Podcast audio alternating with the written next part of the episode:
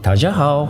我叫 Google Chu，哎，很高兴认识你们。大家好，我是陈旭グランツーリスモプロデューサー山 I'm 内 Matthew です。 Scott from Valve。呃，大家好，我是谢元伟。ドコンプロデューサーの山際です。 I'm Jason Van.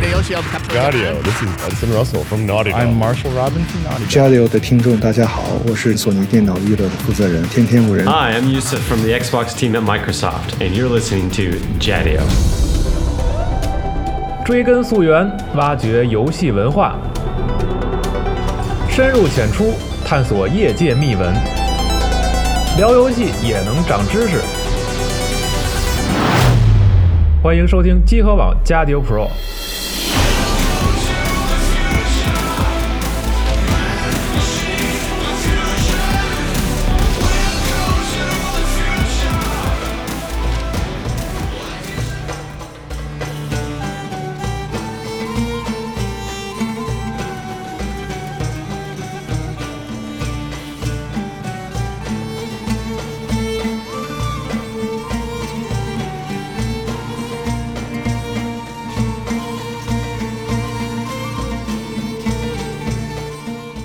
大家好，欢迎收听新一期的加流 Pro，我是四十二。我是冰，呃，我们我们今天请来了这个 G 同学啊，这个哎我是新来的季同学，大家好，大哎家好。这个感谢 G 同学，就是来到集合之后给我们提供了很多稿件，可惜就是没法这个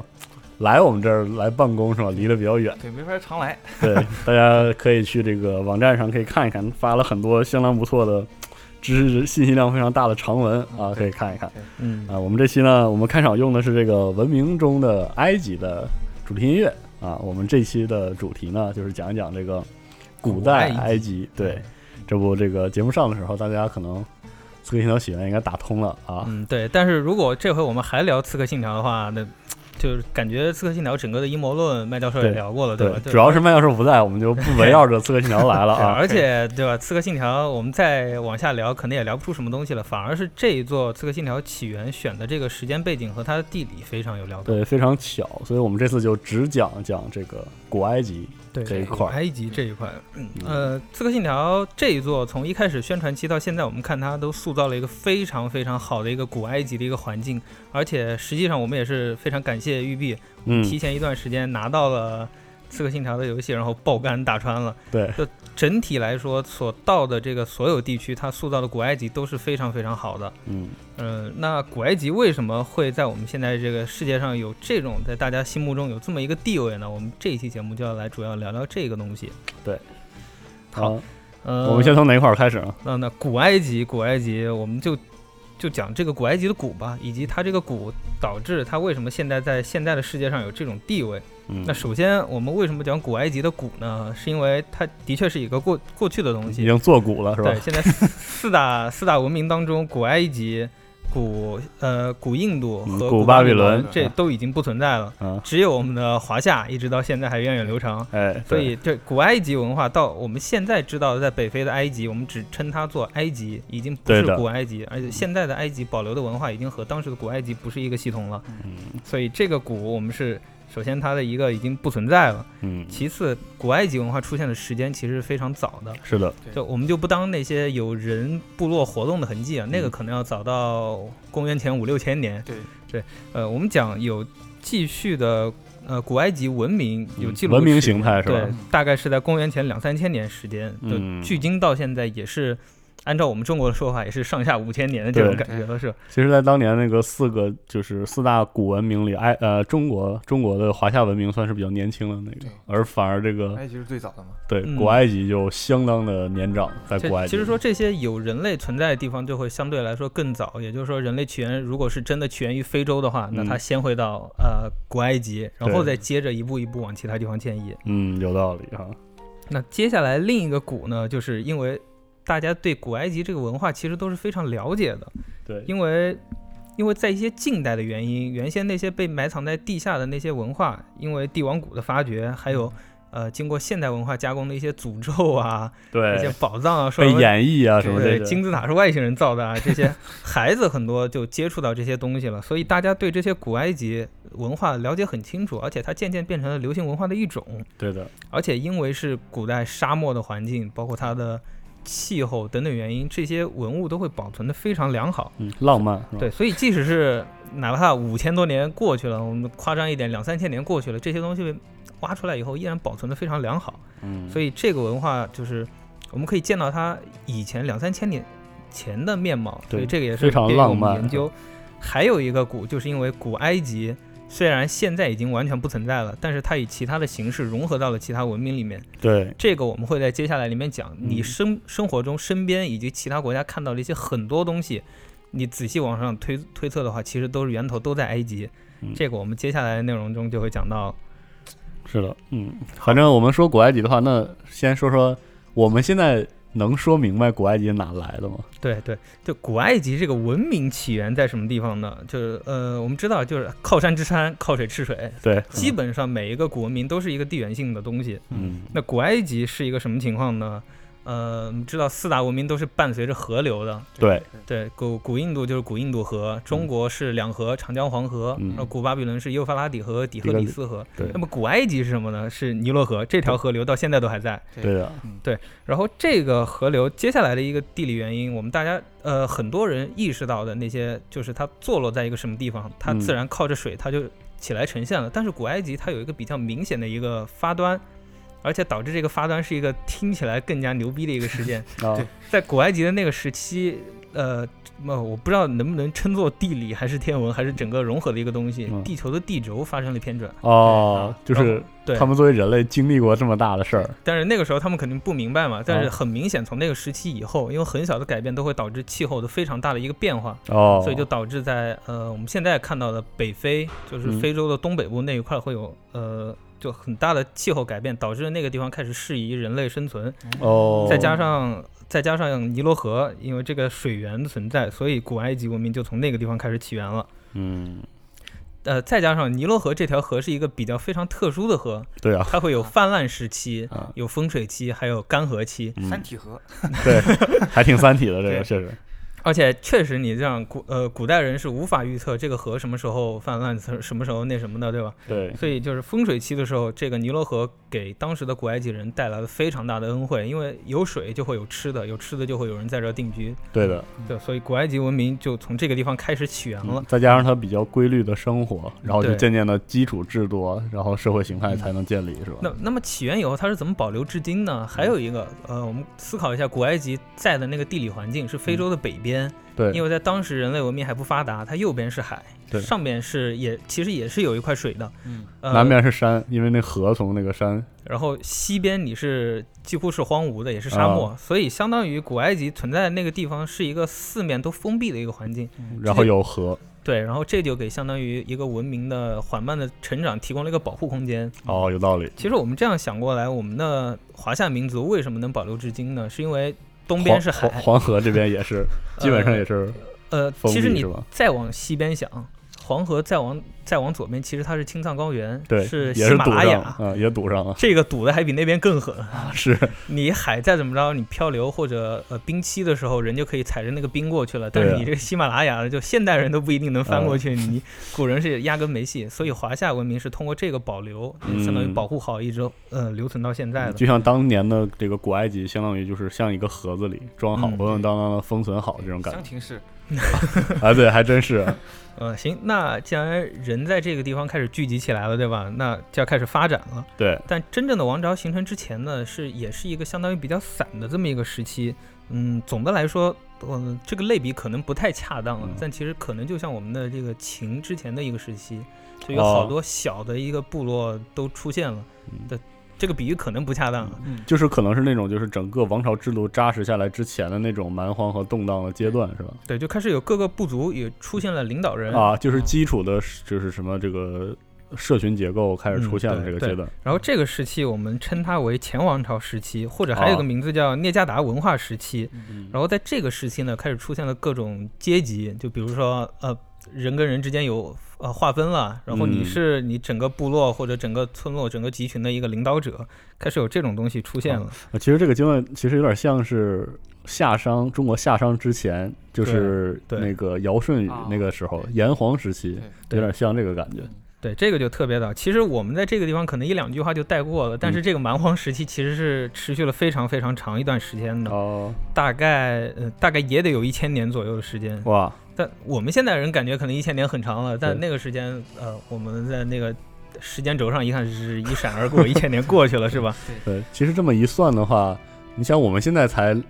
二零二零一七年，对对吧？是才你想才2000两千年，我天呐，技术爆炸了，对，还真挺快的。然后这个呢，呃，聂加达文化时期一共分为两个时期，聂加达一和聂加达二。嗯，等到这个二的时、呃、后期的时候，就我们从那些考古的资料里面发现，古埃及人已经开始用一些符号来表达他们的意思了。哇靠，这差差不多就有这个东西了。但是你渐渐的在那个时期出土的文物当中，你会发现有一个符号是很多地方大家都有出现的，就是一只蝎子，哦哦，沙漠里嗯，那种红色的红色的蝎子。对嗯对。然后到这儿，我们稍微提一句啊，本期节目我们虽然不提《刺客信条》啊，但是也会有轻微的剧透，但是我们尽量保证到这些剧透不会到你呃不会影响到你游戏嗯剧情的体验。对，我们给大家讲讲这个时代背景。对，然后可能会提到这个呃这些文化东西在游戏里面会以什么方对式体现嗯。但如果你十分介意这些的话，你也可以等自己游戏打穿以后，回头再来听嗯对这期节目。但我们是真的，说实话，历史题材节目就是就是剧透就了是嘛，剧我透们知道历史怎么样了嘛，对对不？对对没有什么架空的东西啊。对，所以这个红蝎子文化，我们在埃及就是这座《刺客信条》里面，我们会发现很多盾，它的盾啊上纹的就是一只蝎子。对哦，这是继承下来的。对，这继承下来。那既然很多地方都出现这个蝎子呢，这蝎子意味着什么呢？这肯定是他们的 king，是他们的哦王。蝎子指这个王者是吗？对，然后呃，到这个时期，差不多各个部落蛮荒已经开始聚集了，然后啊出现一个统一的王者了。那这个大鱼吃小鱼就要开始了。哦，就开始打起来了啊！那古埃古埃及文明建立就通过这个蝎子开始传承起来。呃，我们看过木乃伊二是。二吧，啊它出现了一电影个啊蝎子王，对但它开头比较吹的比较胡扯，就是啊那蝎子王到处打仗，然后打的快输了嗯，然后他向阿努比斯军队祈求说：“你让我打赢仗，我这辈子做你 的人。”然后阿努比斯就把力量借给他，然后他打赢了所阿有努比斯太好说话了 吧？是是是啊嗯，那个时候就说这个蝎子王是一个非常有力量的人，嗯，对，但其实后来的一些呃考古研究表明，这个蝎子王可能就是统一了当时哦混乱埃及的这么一个王者，所以我们有可能称这个蝎子王是统一埃及的第一人，哦，哎，明始白。皇对，始皇帝始皇皇帝。但是可能这只是一个可能，哦，因为你呃，毕竟距今也时间非常久了嘛。嗯这个蝎子王他到底统一到一个什么什么程度，我们不知道。哦很有可能就是他在征战过程中真的就像电影里说的那样输了，但是他哦真的像阿努比斯祈求，可更没人理他。他他有可能就是对这个埃及的，就是他可能代表了当时埃及一个统一的一个一个需求，对啊嗯对，一个需求。然后推动了这个这个过程是吧？对，真的在接着有明确记录的一些呃，接在蝎子王之后的统一这么一个王呢，我们管他叫美尼斯王，哦，是他把整个也是通过打仗嘛，只有啊这个对办啊法，是啊，把埃及统一到了一起。哦，这个时候就算是埃及统一了，古埃及就是形成了一个大的文化集体。对是吧，对对，然后在这个时期出土的文物当中呢，有一件非常有趣的一个文物，它管它叫呃纳迈尔调色板，嗯它对其实是一块石板。哦，呃，这个时候可以看哈利的这个时间轴，这块石板非常有有趣，它上面画的是一个纳迈尔王的一个形象，啊，就有他的画，他已经有画像了。对，是是这个王的一个画像，而且它分正反两面，哦正面可以看到它戴的是呃是一顶白色的王冠，哦，就是，但它反面画过来，反过来，它这个王的一个形象，它戴的是一顶红色的哦王冠。，哎为什么会有这样的一个区别呢？因为在当时埃及纷纷乱的时候，嗯，呃，白色指通常指上埃及，就是北埃及，北埃及对然后哦，红色就指下埃及、南哎埃及。南方 但是这同一个王以两种姿态出现在同一个石板，就正反两面的时候，意味着什么呢？这个王把整个上下埃及给统一了。哦，在那个时候就已经有这个王权概念，也明白用这个头顶上戴的这个对东西代表这个王权。呃，其实有人说这个纳迈尔其实有可能就是美尼斯，对，因为具体没有详细、更详细的技术了，你只是画了一个人而已。啊，他就是说他是纳迈尔王而已。对，对你画的再详细，你也没法说。呃也是古古人画那么抽象，你说这就是他，他也不会说就脸上他你叫他，他也不会答 应你 是吧？啊，真的跟朱元璋一样，面部表情那、呃、面部特征那么明显，也不至于是吧？呃，也是所以，但不管怎么说，可能是蝎子王，可能是美尼斯，可能是纳麦尔，或者说纳麦尔和美尼斯是同一个人。至少在这个时间段，嗯是通过这几个人，古埃及真的就开始，呃，形成自己古埃及最早的一个文明了啊，而且就是形前成了王一朝个时期就这在这儿结束，进入了对王朝时期对，了。形成了一个国家，而哦且这个国家是人类意识上真正第一个单民族国家。哦，因为古埃及那个时候其实还不分那么多，而且一开始地方也小，嗯所以这就形成了人类历史上第一个呃文明国家。嗯而且说个有趣的事儿，就记载美尼斯这个国王是怎么死的呢？嗯，就是你们玩《刺客信条》啊，升不上去级了，跑到野外去打 猎，那然后遇到河马，给河马怼死了。这不是劳勃国王 吗？这不是啊，就他就是被罗马呃被河马怼死了。对，但其实我也真的没有在游戏里面真的试过被河马怼死，不知道被河马怼死有没有一个奖杯， 统一埃及什么的。可以，可以对啊感兴趣的大家可以试一试啊。如啊果真有的话，我真给玉碧对吧？磕一个，加一分，加一分，对，加一分。那好，就经历了接下来上面两个混乱的一个王朝时期，古埃及进入了一个统一并且开始相对辉煌的一个时期。嗯，就是不是我们比较熟悉的那个所谓古埃及时期，就是呃从这儿开始算是。其实我们熟悉的古埃及时期是一个很多段的埃及时期，哦我们接下来过程就要把这个过程给理清楚。哦，呃，我们接下来到了一个时间段，叫做古王朝时期对，又有人称它做金字金塔字塔时时期期。，对，那顾名思义，金字塔时期有啥呢？有金金字字塔。塔啊，在建立了王朝之后啊，整个、呃、因为中央集权了，而嗯且你是一个大的国家了，你上面有一个人管理，对整个国家的资源分配以及整个国家的发展都是有非常大的帮助的。尤其是大家要吃饭，嗯，有一个领导者对农业进行管理之后，整个埃及的风貌就开始变得非常的呃生生呃生机勃勃、嗯哦欣欣向荣那种。对就是当时开发团队当时也说了，其实古埃及和我们现在想象的不一样，嗯古埃及其实绿油油一片，充满生机的。可以，所以我们在进入游戏以后，你看到了埃及，真的就是到处都是农田，嗯有庄稼，有水，所以和我们现在想象的，呃，你说老师问一个小朋友，小朋友你想象的埃及是什么样的，都是 沙子，对其实还是有很大的差别的。哦，那个时候相当繁荣是吧？对，然后九族饭饱之后，不不是私淫欲，四二嫂， 就开始发展一些文明。对，文化相关的东西开始起来了是吧？对，其实，在这一块就比较明显的是，埃及从哪怕到现在也，呃，到现在和从古代，古埃及都是一个政教合一的一个国家。嗯，因为古代人怎么着都是有宗教信仰的，嗯而且呃，宗教信仰和他们的政治结合在一起的话，就会有一个比较好的一个发展的一个情况。嗯我们国内可能会称某人某人是天子，对了，他是天的儿子啊，但是对埃及人更牛逼，因为嗯他们的国埃王及人就是对神我自己哦就是神对。那接下来这一块由季同学给大家说一说。对好，我就给大家说说这个他们的宗教是怎么回事儿。啊，其实，在古王国之前，他们不是，呃，他们不是前王朝时期嘛？对，前王朝时期，他们最主要的信仰是动物信仰，好他们就还没没法发发展出那种对某一个哦特定的人的那种神的信仰。对，因为那个时候就是图腾图腾信仰都是先归纳那个哎对动物的形对态，对然后对觉得对它牛对逼，对它神圣这样。对对其实觉得他牛逼，原因也是因为你在野外被一条蛇咬咬死死了，了，咔在你手上留两个印子你就死了，这东西可牛逼了，所以他是神。啊，有道理哈，对，对哦所以就是那个这时候类，那个时候分不是分红白王国的时候嘛，嗯，那个其中那个北方的那个红土地红王国的时候，他们的神就是一种动物，特别埃及特别有象征性的动物啊，就是眼镜蛇。哦啊他们的后边儿啊对，他们的守护神就是一条叫瓦基特女神的眼镜蛇，还是条女的，对，女蛇。啊然后那个南方白土地的，就是上埃及呢，他们的守护神是一条秃鹰，呃就是哦哦，我我刚说反了，就是上是指的他们那个河流的上，所以是南边儿是对，吧？所以是对南边，对我靠，这个这这个好像还真容易出问题啊！对对，大家都想上面是北嘛。对，对对这这对我也是看地图才知道。那我刚才也搞错对，了，我也容易错。哦，然后，古埃及人不是后来被美尼斯统一了吗？嗯，红白土地统一了之后，他们就会在那个王冠上面画一只啊，图像，这个图像表达的就是秃鹰捕捉眼镜蛇。对，啊其实都是神。为什么大家觉得那个秃鹰也能是神呢？因为那蛇咔一口能给我咬死，这个老鹰能把那蛇给治了。行吧，法老的法老的王冠上就会有秃鹰和蛇的装饰。嗯秃鹰捕捉眼镜蛇的时候，就代表下一就是南南方的土地统一了北方的土地， 然后哦表达了这是王权的统一。哦，对明白。等到了古王国的时候，那个时候刚才阿斌老师也说了，那个政治啊什么都开始繁荣起来了，对村落就开始慢慢变成一种共同体了，形成一种叫诺姆的东西。这个、哦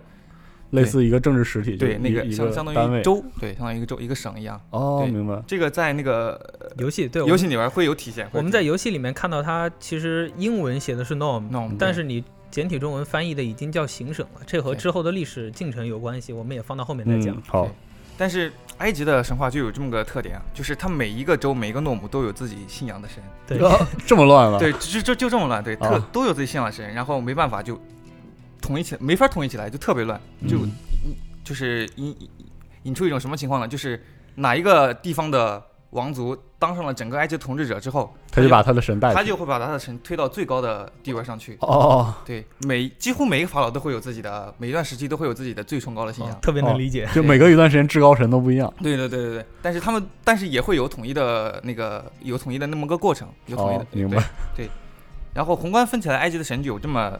按种类分啊，有三大类。哦第一第一种是国家神，就是最重要的神，啊，就是至真正意义上的至高神，对至高神，会在就是各种大型的宗教祭祀中心进行祭祀的神，哦在这是国家神，还有一些地方神，哦，就是只在某一些特定的地方每个诺姆中，对某每个诺姆中有他自己的神庙，明白，但是没有那种国家型的大型的神庙祭祀他。嗯，这个在《刺客信条》里面我们也可以提到，就法尤姆绿洲那个地方其实就是一个、呃鳄鱼神比较鳄集中鱼神，对这个我哦们在之后也会说到。嗯，对嗯然后最后一种就是不那么重要的神，就是但是他在人民中的信仰很广泛。啊，就类似土地神一样，对对，家庭神这种哦，东西叫家庭神，对、哦，对有道理，有道理，对，就是在家里面的那个神龛里边放一个财神爷这种，对、哦家庭神，对哇，对这古文明还能挺有灶共性，王爷，对，挺有共性的，对。然后我今天给大家讲最主要的就是那种信众最多的、最重要的那种国家神，嗯，对，最大型的神庙里面祭祀的。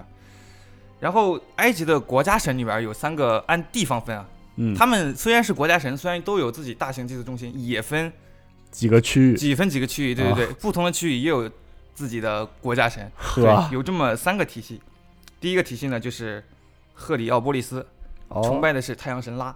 哦，拉神，拉神，这这个是大家都知道的。对，嗯，对第二个那体系就是赫尔摩波利斯，崇拜的是一个叫托特的神。托特特，啊这月是亮神，对，然后还有一个体系就是孟菲斯神，孟菲斯体系的哦神崇拜的是一个叫普塔的创造神、创造神啊，创造神、太阳神和月神，月神。对对对。哦，然后这三个体系分别，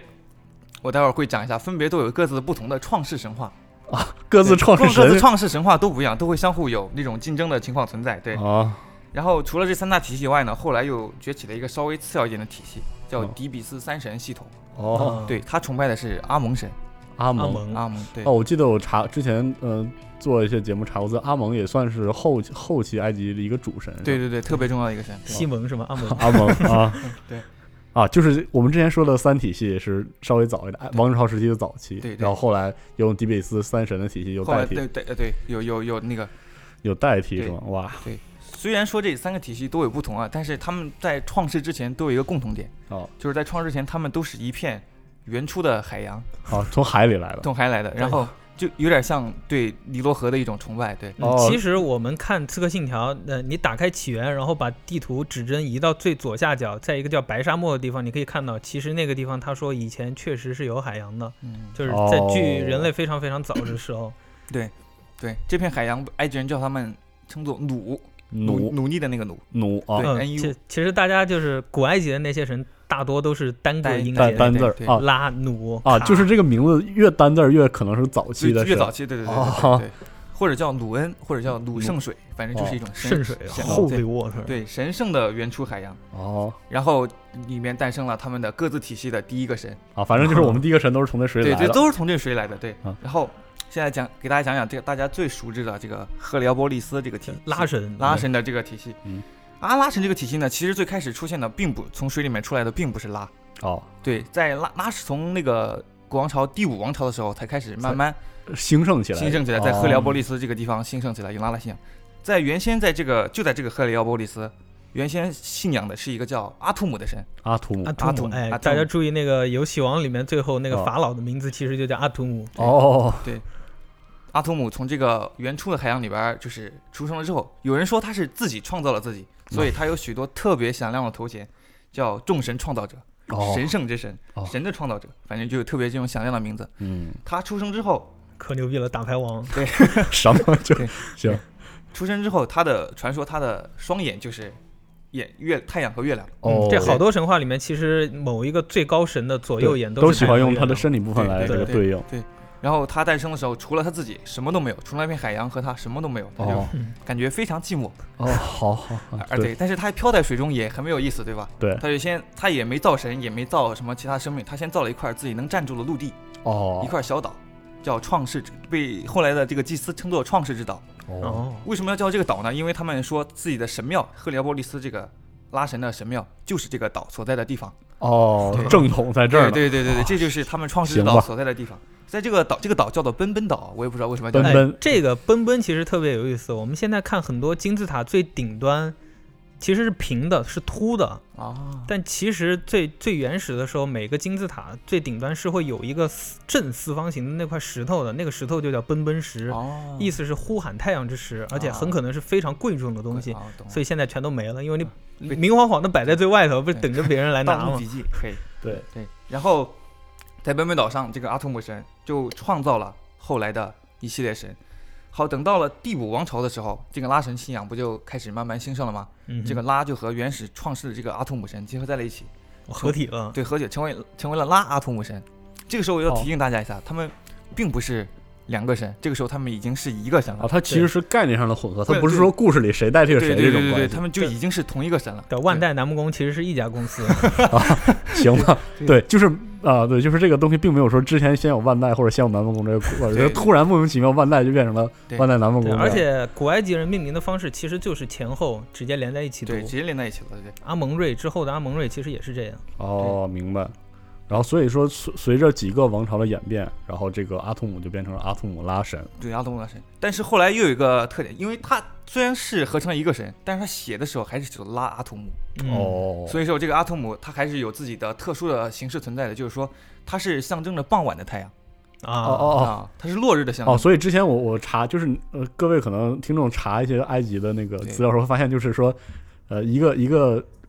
自然现象有很多个名字，就是对这么来的，是吗？对对对就是因为它有迭代，对，它对虽然还在，然后但是它次重要，没有那么重啊要，对对对，所以它就代代表一个傍晚的太阳，对然后拉神就是太阳。对拉神是总的太拉阳通常指的是最高。最最哦总的太阳，对而且为什么太阳神成为了埃及的最高神呢？是因为呃，其他所有地方可能都是动物，嗯，都是生命，对但这些一切来源都是由太阳光来的。阳而且对我们知道，在那些呃强日照地区，它的昼夜温差是十分大的。哦，来到傍晚以后温然度后它能特别感觉低到太阳那种强大。对，所以当太阳从地平线升起来的时候，它就明显能感觉到我东边那个圆圆的东西有十分强大的力量，所以哦太阳神就是很这直么觉的对就对就去对敬拜对它。对，然后他就变成阿图姆就变成了暮日神，哦，对啊后来也出现了代表出生太阳的朝日神，哦这个是后面阿吞神，对，啊后面会专门提到的阿吞神。然后这个时候我就觉得，埃及的这个神话跟其他神话不太一样，就是他，我觉得埃及人很聪明啊，啊，他在阿图姆神创世之后，他创造了有一个神比较特殊，嗯，他创造一个象征着法律、秩序和正义的这么一个。哦，这么早就出对现这出个现概这念种。抽象概念的神，并不是什么月亮神啊、哦，是的，水神啊，这还对很厉害。对，创造这个抽象概念叫做马阿特。马特，马特，马特这个词后来就代表着埃及的正义和法律。啊，成为了他的语言的一部嗯对分。对对对对，然后对，其实这个发音我们仔细往那个游戏王里面，它有一个神官叫马哈特，啊，但是那个神官最后死了，他也是一个十分正义的一个审判的一个人物，对所以其实这个就是那个游戏王在画的时候不是空口，真的口胡出来的对。所以法老们就是因为这个神话的存在啊，法老们治理自己国家的时候，都必须说自己是按照马阿特治理自己这个国家。他从根基的文化对哦上就对，所有的法律什么东西源头都来自于一个叫马阿特的对这都么是一个，神告诉我的对，。都是来自于这马阿特这么一个东西，就很有法理上正统这性么一了个。嗯对对对哦对还挺先进的。对其对实，对，所以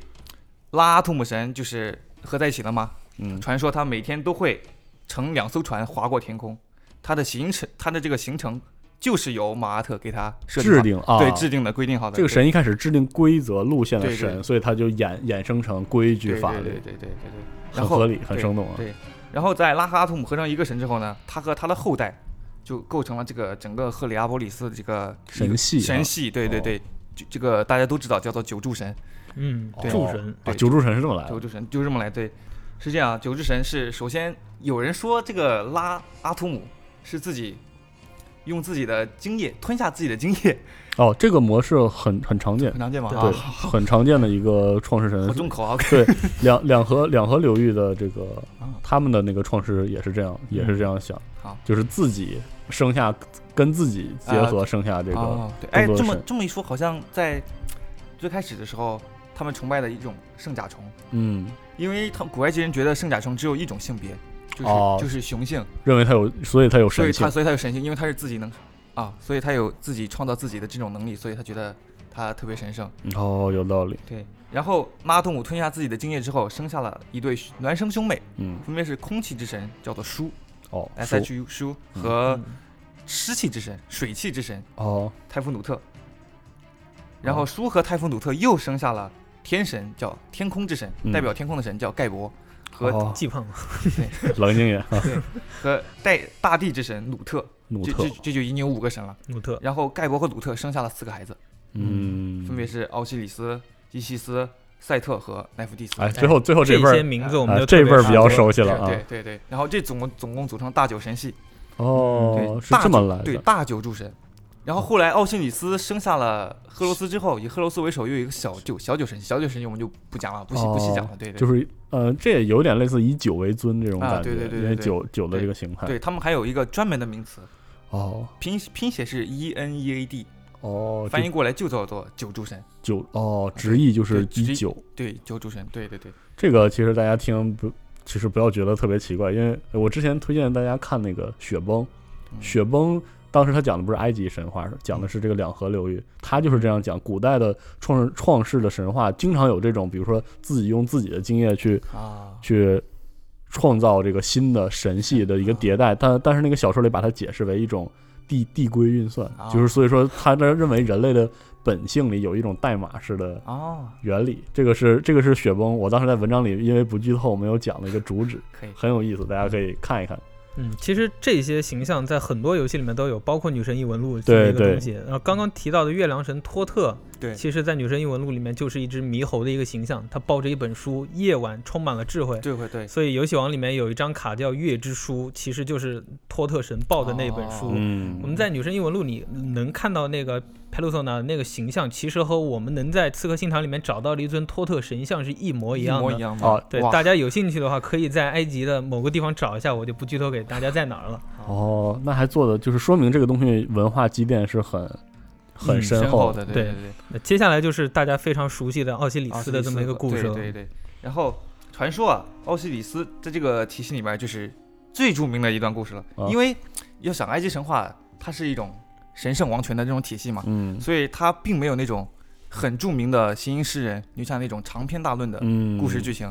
都就是是大片家段记式录的在故石板上对，的，都是记录在金字塔那种经文上、石板上这种东西，哦是用来祭祀用的。哦，壁画上会画一些这种剧情的故事，所以它没法有那种特别长的、完整的啊连完贯整的故事连贯的故事剧情下来。所以奥西里斯这个算完整最最完整的最故完事整的，算哦比较好好好能讲的了。因好因为按照以前的神话体系啊，就是再祖宗一点的神，嗯大家都是你往自己身上扯这些大关系，对吧，嗯我是神亲戚，人不信，就是神的后代的后代后代，你奥西里斯可以跟他说，我比较我我跟他比较熟，嗯大家可能就 信了。所以很多很多法老在把自己称作神的时候，也会有这么奥西里斯这么一个跟自己比较近的这么一个神，哦，就但是他是他支配选民择的间是九柱九柱神里比较新的这哎一对对系对更对好对一些对是吧吧对。然后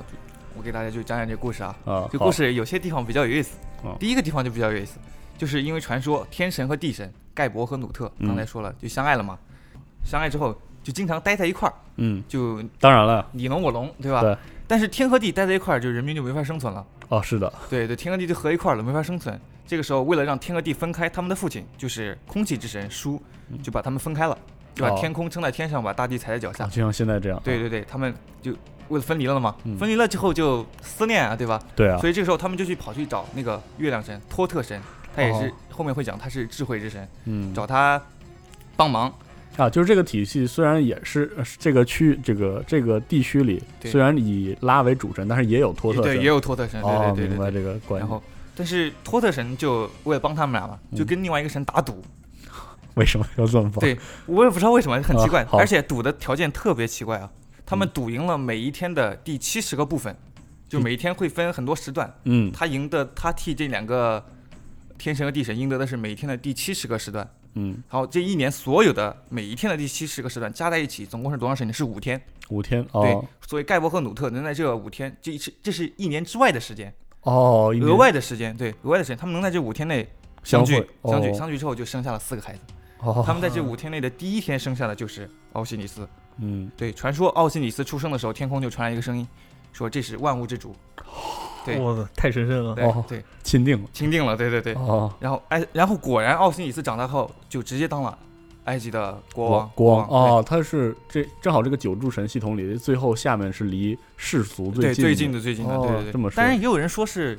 这个时候太阳神拉已经连麦了，老了。啊，就懒得管了。懒得管了，就是让奥西里斯来接管哦自己，行然后当了埃及的国王。啊好，不管怎么说吧，埃及当这个奥西里斯当了埃及的国王之后呢，就把埃及治理的井井有条。哎，哎，对，然后哎，他奥西里斯还有一个弟弟，哦，这是第二个是吧？第二个，对对对，叫做赛特。赛特哎赛特通常被大家描绘成一个比较邪恶的形对象对啊，对啊反派啊。对，其实赛特一开始也是接受崇拜的，哦啊，一开始也是一个很重要的一个也地是方一个神重要的地方神，但是后来不知道为什么把他描绘成一个邪神啊，可能这可能背后涉及到了一些行政哎权对利，对对实际上对世俗权利的争对夺游。戏王里面大家的那个海马的古代神官形象就是叫瑟特、赛特这么一个神，哦明白其实就是也是那种稍微带一点邪气，大家大但大家也都崇拜的这么一个形象。对嗯，对赛特在埃及神话里面代表的是力量之神，拥有哦，很强的是力力量。对，所以他就很嫉妒他的哥哥。对 你哦，凭什么比我早生一点，你就能管理埃及？嗯对吧对，海我马又就不很嫉妒游戏，我这我这么我本来是有力量，它代表力量是对吧？哦然后这个，但是这个嫉妒的理由又又有两种，哦，因为就是一种说法就是纯单纯嫉妒他的地位和他的那个那个权力这些权利，东对西嗯对。对另外一种就是嫉妒他什么呢？传说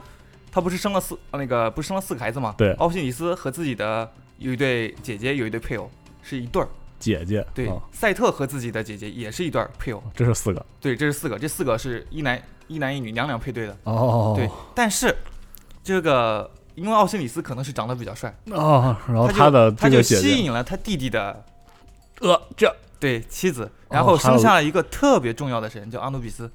嗯，哦，所以阿努比斯在某些就是在某个版本里，他其实是天神的他其实私是生子，对对对对，他是私生子。 对，怎么还所有以 NTR 剧情？所以不管怎么样，这个赛特就特别恨他的哥哥，哦，行，就对是欲除之而后快嘛。哦于是有一天动手了，动手了，对哦他想了什么办法呢？他就和埃塞俄比亚的女王，加上另外七十二个随从。对哦，这是埃及学者普鲁塔克所记载的其中一个版本啊。哦，好他，就说总共有这么七十多个人，其实这个七十二也是九的倍数，非常哦有也趣。是哦，对对对对对对，对对对。然后要合谋杀死这个他哥哥，杀死奥西里斯。嗯，怎么杀的呢？就想了一个办法，因为这个奥西里斯啊，虽然他治理埃及治理的井井有条，他也有，但是他也会有时候接到邀约或者是出去，他要周游列国。哦，对对对。然后他出去的时候呢，就是他的老婆伊西斯，好，他老婆叫就是上伊面西斯提到他的那位姐姐，对他哦的生育掌管埃及掌管生育的女神伊西斯，嗯也治理埃及，也治理的井井有条。嗯，也是游戏王中的某个神官的名字对。好，对啊，我想的都是女神异闻录， 妈的，等到这个奥西里斯游玩回来的时候呢，这个赛特就请他吃饭，鸿门宴，哎，对，宴请他。宴请哦哎他，之后 帅呢，卑为后，对对，就在宴会上就摆了一个特别精美的箱子，哦，就然后就对群臣说：“哎，这个箱子特别精美，谁要是能躺进去，整整好好躺进去，我就把这箱子送给谁。”结果这哎，对，这这其实特别 flag，我做了棺材，谁合适我就送给对哦他。，那哎七十多个人就是演员，你知道吗？挨个儿躺，挨个儿都不合适。最后奥喜斯说：“让我 试试吧。”是，哎我刚的天呐，刚好合适，然后直接咔就，咔就关上了，这就哦而且用铅给它封住，哦，直接就封住了，封住了，然后就扔到游乐河里边去了，就扔河里边去了。对，然后当时伊西斯听说之后啊，伤心啊，就去就得去找她的那个呃丈夫嘛，嗯，一直找一直找，这个箱子就顺水飘飘飘飘到了什么地方？飘到了腓尼基的那个国王的那个土地上，啊，就是哦顺着飘到下游，嗯飘到下的，飘到腓尼基国王土地上，呃，被一一丛树拦住了，哦，然后就长在了一棵树里边，哦哦好，长在了一棵参天大树的树干里面。哇塞，然后啊这个树干长得好嘛，又被那个腓尼基的国王相中了砍过去当柱子，当这个称国王里边那个宫廷里边的柱子。柱子啊对，然后这个伊西斯就找过去了，啊找过去之后没办法，你不能直接说我要砍你国家的柱子，对吧？你家梁里有个死人，你能说我直接砍你柱子呀，对吧？啊然后就说他先以这个侍女的身份去服侍这个哦腓尼基王宫里边的王子。哦，这一层的神系就跟人非常接近，哎，对对是吧，对，就直接就在人间混了，就这、哦对。然后，但是她是女神嘛，伊西斯是女神，对啊，她特别喜欢这个腓尼基国王的这个小王子。我靠，对，他想让他永生，你知道吗？想让他永生就必须得耗他的阳寿， 所以他就把 他就把这小孩放火里烧，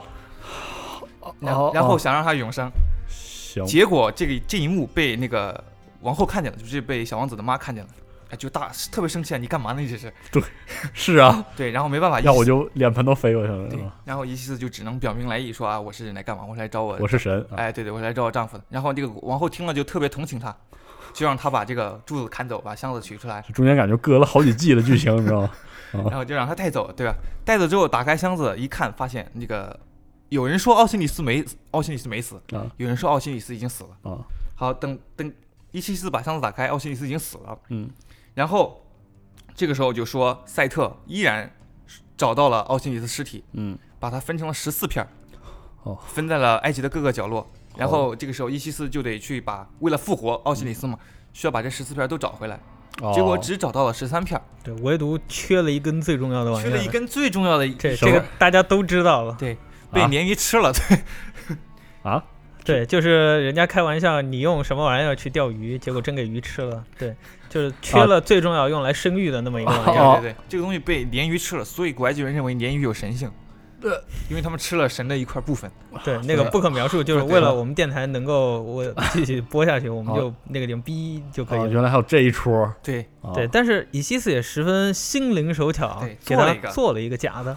对，做了一个假的之后，生下了荷鲁斯，这假的还能用？对，能用还生下了荷鲁斯。人家可是神，对这些细节，神话的细节我们就不太去细究了，哦啊反正就是这样就生了个荷反鲁正斯，荷鲁斯这个，我们其实对于玩家来说可能最熟悉的，对就是埃这套衣及神服，荷鲁斯套装，啊，对，这么来的对，所以荷鲁斯长大之后，为了给自己的父亲复仇，啊啊，就这段这段混合理论我讲了，哎，这我这我知啊道，那这段就是大家请看之前四十二的混合理论，啊然后之后大概我们接下来就是我们已经了解了这套神话体系，就哎从奥西里斯到接下来的荷鲁斯这一块就已哦经有了。对，所以这个体系其实很接近世俗权利和行政权利的，哎对，对对，其实呃，那到这一块我开始呃，我们大概已经对古埃及的这么一个神话体系，我们花了很长一段时间来讲，嗯已经大概有这么一个数了。哦嗯呃，但但是其实另外两个地区基本上也也遵循这个结另构，外两个有有小小的区别，但是差不多都一样，都会哦互相都借鉴。对对，好基本上是一个至高的太阳神开始统治了。然后九柱神形成，然后世俗权利，然后才证明法老是神，对对对对对，这个神这个神话主要是证明了法老是对神，是吧？对，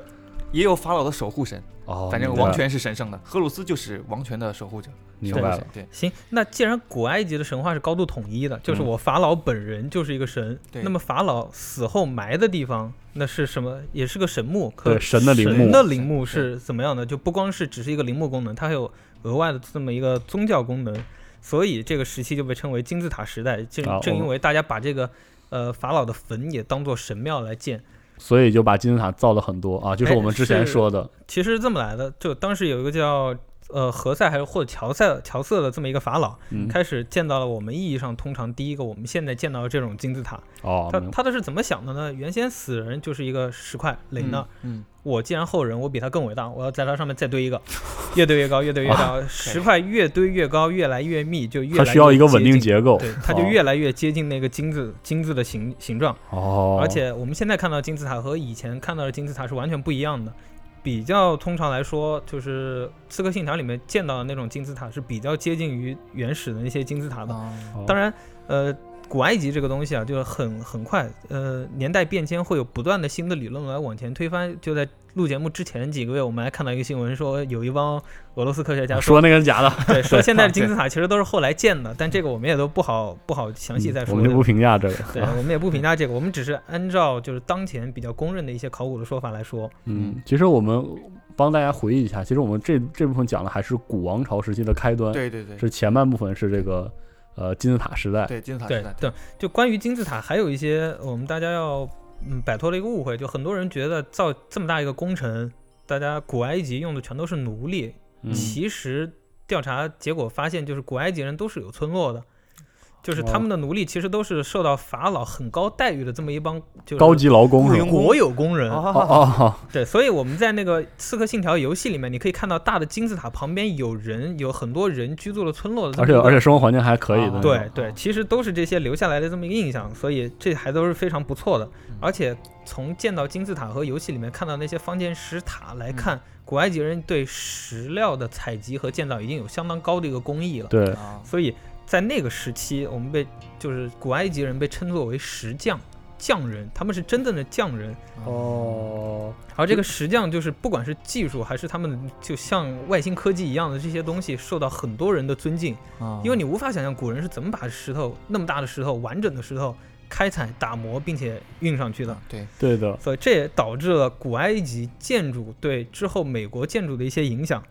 呃，可能很多人已经知道了，就是古埃及建国的那一批人，包括华盛顿、嗯杰斐逊在内，这些人其实可能都是共济会的成员。啊，哦对，这是很对，很深的梗修会 对，共济会的名字叫什么呢？Freemason，指对的就是至高的、自由的一群石匠。哦，嗯，所以，我们、我所们以可以看到，在整个美国的建国一个精神上，我们可以感受到它是古埃及的存在。它的共济哦会是一个金字塔，对对，所以对你在华盛顿看的时候，整个美国最高行政中心它有方尖石碑。啊对，对，为什么？哦他这个其实这个思想源流，这个纪念源流是可以一直追溯到去古埃埃及。及啊，对他美们就是美神传下来的一批石匠，创造了这个哦世界，所创造了这以，个。所以这么，来看，当时建过金字塔的时候，不仅仅证明了当时的集中央集权有很高的行政效率，这个其实已经很史无前例的那种对大规模的调动人力物力，对同时他们也赋予了这些工人很高的实际上的世俗地位。对对，还有就是美国对古埃及致敬的一个地方，就是我们上面提到孟菲斯这么一个古埃及地名，其实也是现在美国田纳西州的一个地名，哦，就是 NBA 篮球队孟菲斯灰熊队主场所在地，啊对嗯哦他们的体育馆就叫金字塔体育馆。其实你们看图片的话，它就是一个巨大的金字塔。啊所以美国其实从根源上来说，跟埃及有非常多重合的地方。哦，原来是这样。对，然后玩那梗接着往下说啊，金字塔时期，我们在游戏里能见到的就是吉萨金字塔，吉萨 大哦这个金字塔。这个很有名，对嗯对，但其实很多人以为吉萨金字塔是一座金字塔，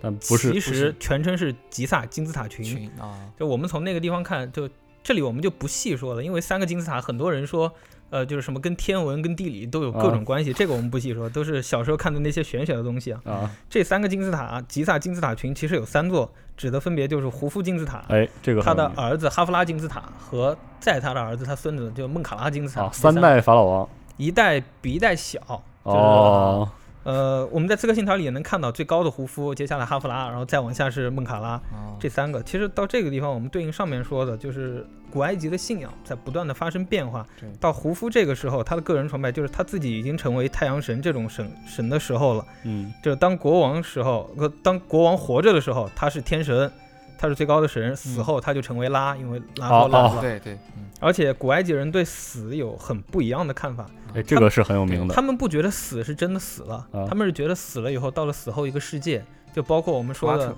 对我们说的荷鲁斯开始审，呃，不是荷鲁斯，安努比斯开始审判，嗯他其实去了另外一个世界，通过种种审判以后到达另外一个世界。啊，就跟那个检票的门口检票的一样是 吧？对，呃，这段我们具体不细说，大家有兴趣的话可以，我们今后可能会做其他节目，比如短视频这种啊来介绍给大家对。但有一个比较有趣的就是安努比斯。他在审判别人的时候是拿着一个天平，和一根羽毛，对，一边放着你的心脏，一边对放着你的羽毛。啊，不是谁的谁的羽毛会对，那个羽羽毛，就是刚我刚刚说的那个马阿特的羽毛，对象哦征着是正义审、正正义、法律和秩序的羽它毛。它为什么是羽毛呢？就据说它会幻呃幻化成一个鸟，还是鸵鸟的这么一个对什么形状对，然后来审判你。你比较你的心脏和羽毛哪边重？哎，这个很有大家名都的知道心脏会重对，但如果你这造孽啊，是吧羽毛就会比你这边重，审判的力量会更大，所以你死后就进不了那边。哦，所以在《刺客信条》里面，我们看确认击杀以后，主人公会拿一个羽毛点你，然后你就化作灰烬。啊，因为羽毛比你重对，然后对在剧情里面，我们会在那个死后审判的那个地方见到男主角的儿子。哦其实这和古埃及人另一个印象一样，古埃及人也是想去天堂的。他们金字塔建那么高，是因为他们觉得法老可以那么高，离天更近。在上面，它是拉去什往么在天堂天上？对呃，其实他们的天堂并不在天上。哦呃，经过你一系列审判，就各种检票，各种怎么 着，你通过失恋了，代表你上辈子是个好人，哦，啊你就会去往一个叫做芦苇地的地方。对雅茹的芦苇地。对，就这片地方就是茫茫就一望无际的芦苇海，对然后在那个地方哦是真的是天堂，你可以跟你想见呃对想见到人就相关键是见。这片芦苇地所在的地方是，东方日出之地，对对对大家是这么描述的，并不是在天上，哦，对并不是在上面。对，对，好，呃，到这儿我们就基本讲完了古埃及最著名的，也就是大家金字比较塔那个时对代，大家比较印象时呃对熟悉的那么一个金字塔时代。其实到这儿，古埃及的历史我们只是讲了其中一部分。哦，这就这才一部分对。呃，那到这个金字塔时代，就是我们比较熟悉的一个古埃及神话体系建立起来的这么一个时代。嗯，它还有很多故事我们不知道，图坦卡蒙在哪儿？对对啊，嗯就为什是么阿游吞戏神还没讲呢，对为什么游戏里面还会出现那么多希腊人？对。对那这个我们留到下一期节目再说。其实你仔细想想，埃及的整个文明的长度，对我们现在讲的这个东西，就好像我们在听当年的汉朝和这个汉朝和这个秦朝时候的故事一样，对就是整个埃及的埃及的时间段比你想象的在感性体验上要长差得不多，对所以我们这次我们能讲的只是呃王朝时期的前半段。前段版对，而且很多资料上，就哦我们孩童时期读的资料上，嗯它并不会告诉你这个。它你这个尊崇的神是属于什么时代的，哦所以大家都会把这些神互相搅乱在一对起。我们都觉得就是古埃及的那些神而已。对大大家都说它有很多个太阳神，但你不知道这个太阳神是怎么发展下来的。好，但事实上我们讲的是呃王朝前呃就是前前不能说前王朝时代，就王朝时代的早期，对嗯当时信仰的是拉神，对然后拉神也有一个简单的演变，然后对拉神又呃催生了这个九柱神啊、对九柱神的最下位的四神又和这个当时的行政关系对对牢牢的对对呃放在一起，这样的话，然后同时又赋予了法老神性，对法老神赋予法老神性了，我们就造金字塔，对哦，是差不多是这样，嗯行，那基本上到这一期，我们差不多是介绍了一个古埃及的历史这么一个阶段，也嗯就是相当于给大家玩《刺客信条》铺了这么一个路。嗯，那接下来，呃，下一期节目我们就会讲到《刺客信条》里面的这些东西到底是怎么啊就是《刺客信条》这个时代相关的这些事情，对啊，对还有主人公说的那些台词到底是什么意思，其实都是有对应的。嗯哦，因为我觉得我还是长挺长知识的，因为我对这个时间没有那么了解，所以这次刺客信条我也并没有玩儿啊。啊这么看完之后，觉得可能对埃及的这个整个历史，古埃及的历史是稍微认识多了一些条理吧。嗯我觉得可以再敬请大家期待下一期。好可，能下一期我们听完之后，你可能对整个古埃及的这个脉络就有了一其实个脉络还是挺清晰的，对更清晰的一个认识嗯对。那行，我们这个下期再见。嗯嗯，好，拜再见拜拜拜拜拜拜。